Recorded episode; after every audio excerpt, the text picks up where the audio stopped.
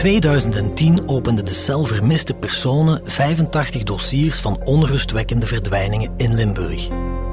80 vermisten werden levend en wel teruggevonden. Vier dossiers werden afgesloten met een overlijden. Slechts één verdwijning blijft tot op de dag van vandaag onopgelost. Die van Elke Wevers. De 32-jarige vrouw uit Neeroeteren verdween op 9 december 2010 zonder ook maar één spoor achter te laten. Tien jaar later tasten de speurders volledig in het duister over wat er precies met Elke is gebeurd. In deze podcastreeks van het Belang van Limburg reconstrueren we een van de meest mysterieuze verdwijningszaken die onze provincie ooit heeft gekend. We ontrafelen het hele dossier vanaf het moment van Elkes verdwijning en belichten verschillende pistes die het afgelopen decennium de media haalden. Dat doen we aan de hand van onthullende getuigenissen van familie, collega's, speurders en advocaten. Mijn naam is Geert op het einde en u luistert naar Waar is Elke Wevers? Het mysterie uitgespit. Waarom komen er meerdere verdachten weg met eenvoudige verklaringen? Als iemand onschuldig beschuldigd wordt, normaal mens weert zich daartegen. Je bent het perfecte profiel. Ineens staan ze voor je deur met vier man. Wie zou nu de echte verdachte kunnen zijn? Het is bijna een thriller. Hè? Dat gemis, dat is immens. Dat wordt elke dag groter en groter. We hadden een prachtige dochter. Die onzekerheid, die angst, die vrees, dat verdriet en dat lijden van die mensen. We leven niet meer. We overleven. Elke dag. Ik ben Jeff Vermassen. In 2017 ben ik geraadpleegd door de ouders van Elke Wevers, die mij vragen hem bij te staan in de zoektocht naar hun dochter. Hoewel ik van in het begin perfect besefte dat het een heel moeilijke opdracht zou worden, omdat er zoveel vraagtekens zijn en weinig zekerheden. Ik ben Herma Kluin, eigenaresse van recherchebureau Incognito. En ik ben heel nauw betrokken met de zaak van Elke Wevers op verzoek van de ouders. In deze zaak uh, is mijn grootste ambitie natuurlijk uh, dat Elke wordt gevonden. En dat er antwoord komt op de vele vragen die er zijn. Er zijn veel te veel open eindjes, veel te veel vragen die nog openstaan. Uh, er zijn ook heel veel zaken in mijn beleving die niet onderzocht zijn. Dat zijn eigenlijk veel te veel om op te noemen. En ik ga niet gelijk een oordeel vellen of er wel of niet goed gerechercheerd is. Dat vind ik ook altijd lastig te beoordelen. Maar als ik het dossier zelf lees, dan, dan heb ik echt af en toe van die kippenvelmomenten. Dat ik denk, maar hoe kan het dat ik hier niks terug van vind in het dossier? Waarom is daar geen antwoord op? Jeff Vermassen, de raadsman van Elsa en René... en privédetectieve Herma Kluin... die sinds een jaar de verdwijning van Elke Wevers onderzoekt... slaan de nagel op de kop. In deze hele zaak zijn er meer vragen dan antwoorden. Iets wat al in de eerste aflevering pijnlijk duidelijk werd, toen we de ochtend van de verdwijning reconstrueerden. Wat destijds ook niet hielp, was dat het politieonderzoek eerder moeizaam op gang kwam. Al is dat niet zo verwonderlijk in dit soort zaken, zegt chef Vermassen. Bij een verdwijning denkt de politie heel vaak: die komt boven water. Die gaan we terugvinden. En die gaat zich spontaan aanbieden. En dat gebeurt ook regelmatig. Maar door het feit dat je met die mogelijkheid rekening houdt. En dan na twee dagen komt dan plots de betrokkenen boven water. En dan zeg je, ja, we hebben ons weer eens bij de neus laten nemen. En ik denk dat dat een factor is, onbewust zelfs, hè, die remmend werkt. Als je zou weten van in het begin, die gaat niet gevonden worden, ben ik ervan overtuigd dat men met meer energie een onderzoek zou starten en ook grondiger voeren. Zaterdagochtend 9 uur. De brandweer van Mazeik start met een speciale zoekactie naar de vermiste Elke Wevers in het centrum van Neeroetre. Wat verderop aan de Hoogstraat in gaan duikers van de brandweer van Maasmechelen de Zuid-Willemsvaart op. Zij doorzoeken het kanaal. Al snel focust het onderzoek zich op één welbepaalde piste. Die van een wanhoopstaat. Maar de mogelijkheid dat Elke zichzelf van het leven beroofde, is volgens mama Elsa, nichtje Femke en collega Johan compleet ondenkbaar. De verdwijning van Elke werd door sommige politiemensen wel ernstig genomen, maar de anderen ook weer uh, helemaal niet. Velen gingen ervan uit van een zelfmoordpoging of zelfverdwijning. Maar uh, ja, wij hadden een heel andere mening. Wij kenden onze dochter en uh, nee, ik ken Elke zo goed als ik met haar belde. En de manier waarop dat ze dag mama zei, wist ik hoe dat het daar ging. Aan de toon van de stem. Het is logisch dat men direct denkt aan een wanhoop staat. Dat is het eerste waar men aan denkt als, als iemand weg is. Maar uh, wij als familie wisten dat dat zeker niet aan de orde was, omdat Elke ook zo totaal niet is. Um, Elke was gelukkig met haar familie, met Tom, met haar werk. Dus er was ook helemaal geen reden om daartoe in staat te zijn. En ik denk ook wel dat ofwel mijn mama, ofwel Tom, ofwel de ouders van Elke toch wel zeker iets, of ik zelf ook, iets gemerkt zouden hebben aan Elke als dat de reden zou zijn waarom dat ze ja, weg is. Ik heb eigenlijk niet gezien dat ze verdrietig was of dat ze. Ze had wel eens, uh, maar dat is in ieder gezin of ieder huishouden. Ze had uh, een paar weken ervoor of zoiets had ze nog eens wat ruzie gehad met Tom. Maar voor de rest uh, wist ik daar ook niks van. Dus, en zeker niet dat ze depressief was. Daar, daar heb ik daar helemaal niet in, in gezien. Alleen de paar dagen ervoor, toen is ze in de namiddag eerder vertrokken, bleek achteraf dat ze te voet terug naar huis was gewandeld, van Mazeik naar Neroeteren. Waarom? Dat weten we tot nu toe nog niet. Dus uh, dat is het enigste wat, uh, wat mij daar is aan opgemerkt. Maar voor de rest, nee, gewoon. Ook chef Vermassen acht de zelfmoordpiste hoogst onwaarschijnlijk. Niet alleen omdat een wanhoopsdaad niet strookt met hoe elke is, maar ook waar is dan het lichaam? Een zelfdoding zie ik niet zitten. Als je een zelfdoding hebt, dan heb je normaal ook een lijk. Dat hebben we niet. Er kan een lijk verdwijnen na zelfdoding. Het bestaat. Maar Elke had nog plannen om de zaterdag daarop met mama te gaan winkelen voor kerstmis. Dus allee, zij, zij was niet extreem depressief om tot zo'n daad over te gaan.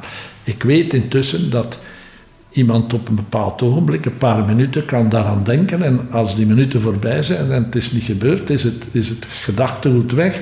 Maar toch, dat zie ik hier niet. Er waren geen tekenen van uh, depressiviteit of uh, geen uh, aanmerkingen in, in, in die zin. En ook omdat ze al veel plannen had gemaakt voor kerstmis. De ochtend van de verdwijning van Elke had ze, toen ze naar het werk vertrok, ook een laars mee.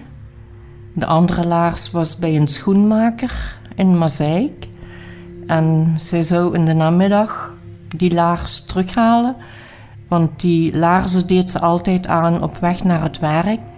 Dan hoefde ze haar schoenen niet aan te doen. Omdat er uh, in die tijd lag er veel sneeuw. Elke was ook zo plichtbewust voor haar werk. Ze zou altijd als eerste op haar werk verwittigd hebben dat ze niet zou komen. En ook daarom kwam die piste voor ons eigenlijk helemaal niet in aanmerking. Dat gaf ook soms conflicten met de mensen van de politie. Zij waren er stevast van overtuigd dat elke zelfmoord had gepleegd. En daarom hebben ze ook die zoekacties in het kanaal gedaan. Elkes ouders vinden dat hoogst onwaarschijnlijk, hè, die wanhoopsdaad. Uh, hoe ik er naar kijk, ik denk ook niet dat Elke wanhopig was. Ze had verder een goede baan, leuke hobby's. Zweefvliegen hield ze van, diep, diepzeeduiken. Ik moet er wel bij zeggen, je weet het nooit hoe mensen zich soms echt voelen. In mijn omgeving zijn er zelfs drie mensen geweest die uh, aan een zelfdoding zijn overleden. Eerlijk gezegd, van alle drie had ik het niet verwacht. Dus ja, je weet ook niet altijd wat er in iemands hoofd omgaat. Detectieve Herma houdt nog een slag om de arm. Maar alle andere getuigen die we spreken zijn het erover eens. Elke die zelfmoord pleegt, onmogelijk. Maar als het geen wanopstaat is, wat zou er dan wel gebeurd kunnen zijn? Speelde Elke voor haar verdwijning misschien met plannen om zelf onder de radar te verdwijnen en elders een nieuw leven op te bouwen?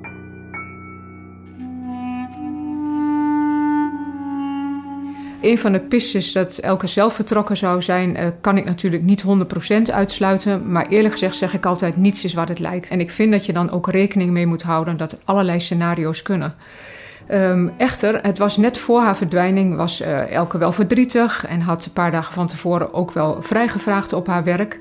Maar ik vind zelf dat je op basis van die gegevens nooit mag concluderen dat iemand wegloopt. Vind ik echt veel te kort door de bocht. Zelf ben ik ook wel eens verdrietig geweest na een relatiebreuk. En ik heb ook wel eens vrijgenomen uh, op mijn werk, omdat ik dacht, anders zit ik daar met tranen op mijn werk. Maar persoonlijk vind ik dat mag je niet zeggen van, goh, maar iemand is dan vermoedelijk wel weggelopen. Je kan dat niet zeggen. Dat is echt in mijn ogen veel te zwart-wit. En eerlijk gezegd, um, als ik het hele scenario bekijk en het hele dossier heb doorgenomen, dan vind ik dit ook een hele rare redenering. Ook de familie van Elke vindt het wegloopscenario een piste om snel te vergeten. Volgens metekind Femke zou Elke het nooit over haar hart krijgen om iedereen in het ongewisse te laten over waar ze verblijft. En hoe vreemd het misschien ook klinkt, toch is het enigszins begrijpelijk dat bij mama Elsa de piste van een zelfverdwijning op een bepaalde manier ook gevoelens van hoop oproept. Ergens in mijn achterhoofd hoop ik dat elke vanzelf vertrokken is. Alhoewel we ons dat helemaal niet kunnen voorstellen, dan had ze ons een teken van leven gegeven. En voor mij denk ik dat het ergens wensdenken is, omdat elke dan misschien nog leeft. Dat was voor ons ook direct uh, iets wat niet waar zou zijn dat ze zelf vertrokken zou zijn. Uh, elke zag alweer Tom en haar familie veel te graag. En ja, dat was voor ons direct uitgesloten dat ze zelf vertrokken zou zijn. Dat zou ze nooit doen. Ja, heeft ze de boel de boel gelaten en is ze zelf verdwenen? Daar heb ik eigenlijk ook geen reden voor, voor dat te zeggen, want dat ze weg wou of dat ze... Nee. Of zat ze toch heel diep? Ik weet het niet. Ik weet het echt niet. Is daar toch iemand geweest die, die toch slechte bedoelingen had en die ze heeft meegenomen? Ik weet het echt niet. Nee. Ik heb, ik heb geen, uh, geen idee. Ik, uh, ik snap het gewoon niet dat zoiets is kunnen gebeuren. Ja, dat ze daar gezien is aan die nachtwinkel. Ik blijf nog altijd beweren dat dat elke niet is. Die houding is anders. Die, uh, dat was elke niet volgens mij. Intussen wordt de onzekerheid haast ondraaglijk. Dagen, weken en maanden gaan voorbij en nog steeds is er geen enkel spoor van Elke Wevers. Elsa en Femke kunnen nauwelijks onder woorden brengen wat zoiets met een mens doet. De eerste maanden na de verdwijning van Elke waren heel zwaar, omdat we veel negatieve ervaringen gemaakt hadden met de politie van Mazeik. Totaal geen steun. En we probeerden naar onze mening alles zo goed mogelijk te regelen. Je zei de wrak.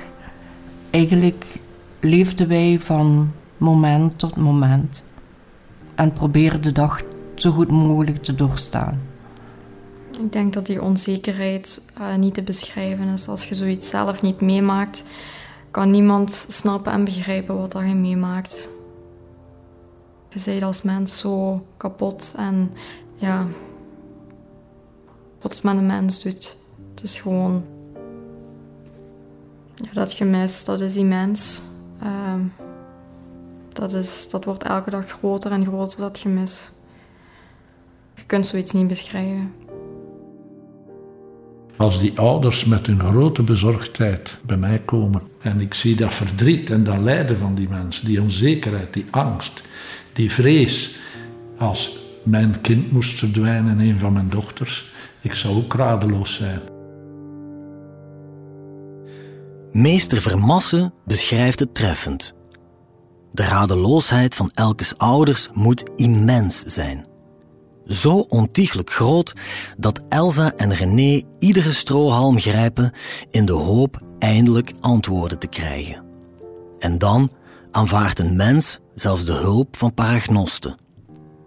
Heel wat helderzienden die bij de familie Wevers aankloppen, beweren stellig te weten wat er met Elke is gebeurd. Je weet maar nooit, moet Elsa hebben gedacht. Al heeft ze vandaag een heel andere mening over die zogenaamde waarzeggers. Er zijn veel paragnosten bij ons thuis geweest.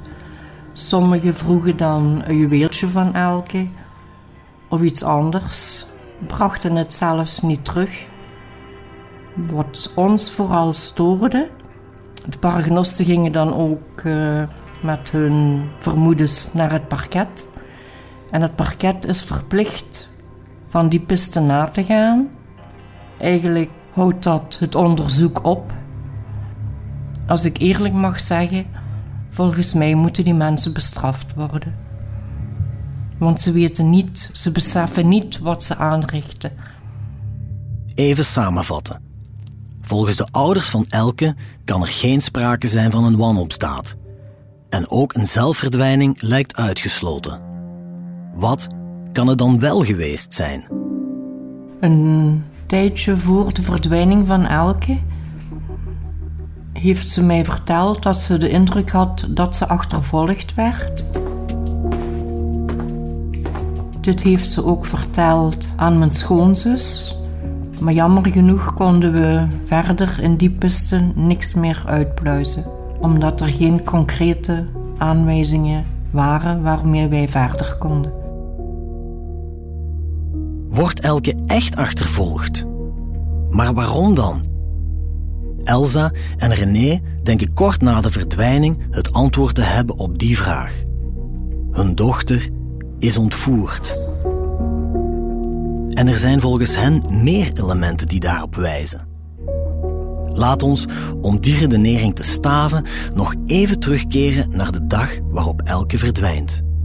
Die ochtend zou Elke meerijden met collega Johan naar het ziekenhuis van Mazeik waar ze allebei werken. Johan krijgt echter een sms waarin Elke aangeeft dat ze zich niet goed voelt en dat ze toch niet zal gaan werken. Allemaal niet zo vreemd op het eerste gezicht, maar Elsa en René zien dat helemaal anders. De manier waarop het berichtje is opgesteld strookt namelijk totaal niet met de stijl van Elke, zo vinden ze. De ouders gaan er dan ook vanuit dat niet Elke, maar iemand anders die laatste sms heeft verstuurd.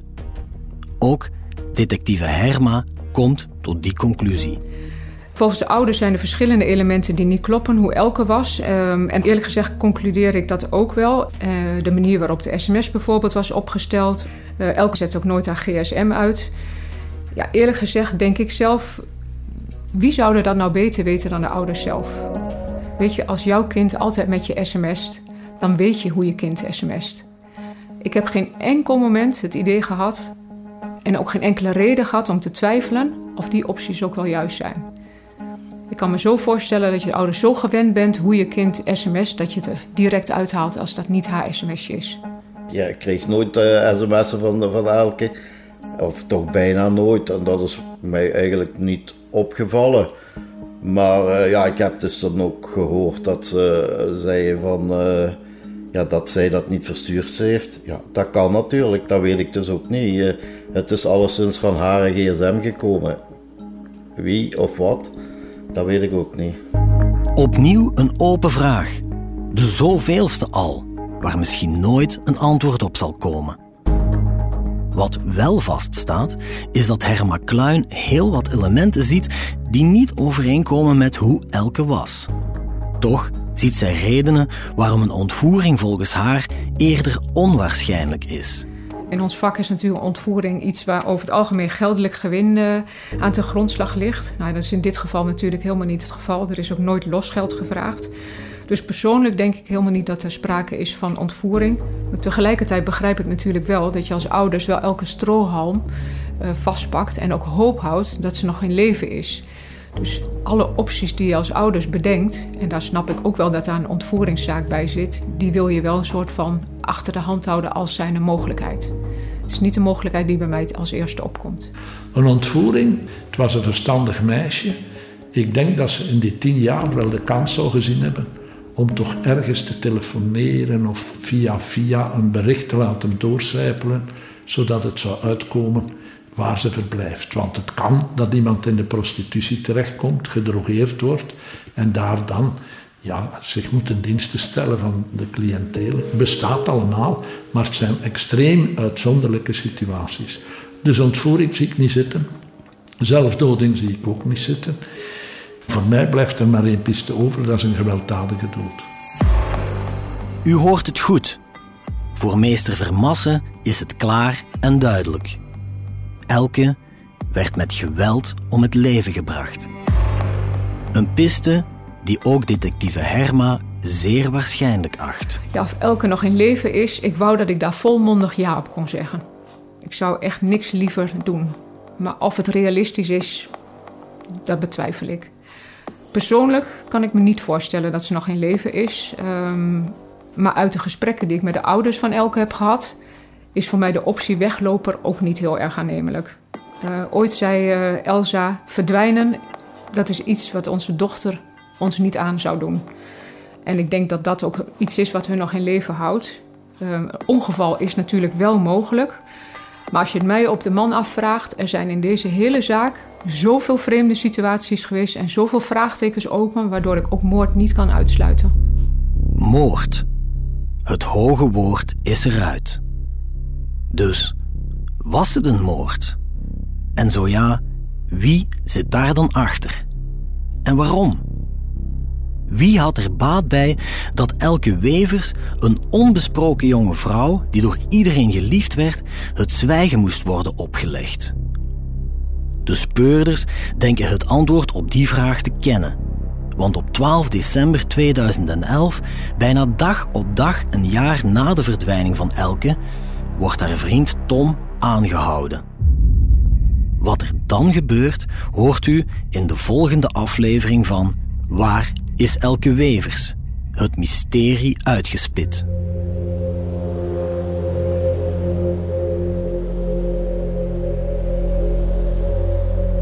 Dit was HBVL Podcast.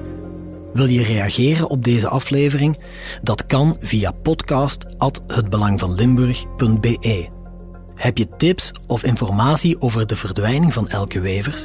Neem dan contact op met de politie via het gratis nummer 0800 30 300.